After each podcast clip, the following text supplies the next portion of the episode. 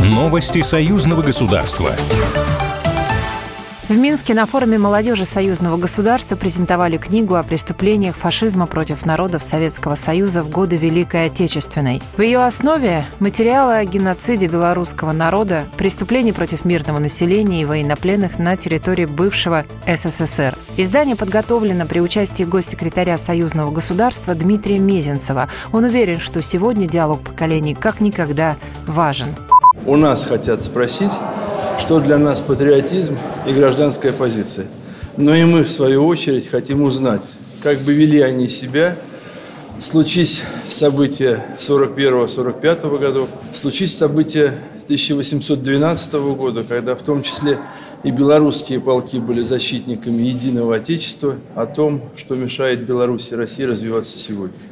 Почему Запад столь агрессивен, и имеем ли мы право сдаться и отступить, от наших планов, от наших замыслов, от союзного строительства. Послы стран СНГ посетили павильон Беларуси на ВДНХ в Москве. Они были приглашены главой белорусской дипмиссии Дмитрием Крутым. Сейчас на ВДНХ проходят Дни Витебской области, сообщает Белта. Дипломатам дали возможность не только смотреть, но и принять участие в мастер-классе по росписи витебских пряников, а также попробовать нанесение красочных узоров на льняные ткани в технике набойки. Дмитрий Крутой рассказал, что на протяжении Дней Брестской области и на сегодняшний день есть огромный интерес к региональной концепции белорусского павильона на ВДНХ ЖКХ.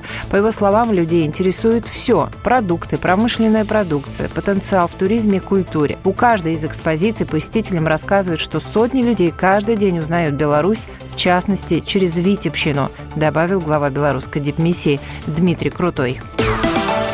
Нацбанк Беларуси сотрудничает с Центробанком России по цифровым валютам. У Минска есть четкий план в этом вопросе, сообщил замначальник управления исследований и стратегического развития регулятора Михаил Демиденко. По предыдущей информации, цифровой рубль в Беларуси планируется начать внедрять постепенно в период с 2024 по 2026 год. В этом году будет разработана платформа. В следующем начнутся расчеты между компаниями. А в 2026 планируется полное внедрение национального национальной цифровой валюты. Национальный авиаперевозчик «Белави» открыл продажу билетов на прямые авиарейсы из Гомеля в Санкт-Петербург. Они стартуют 22 марта. Как сообщили в авиакомпании, полеты будут осуществляться еженедельно по вторникам, пятницам и воскресеньям. Время перелета – полтора часа. Новости союзного государства.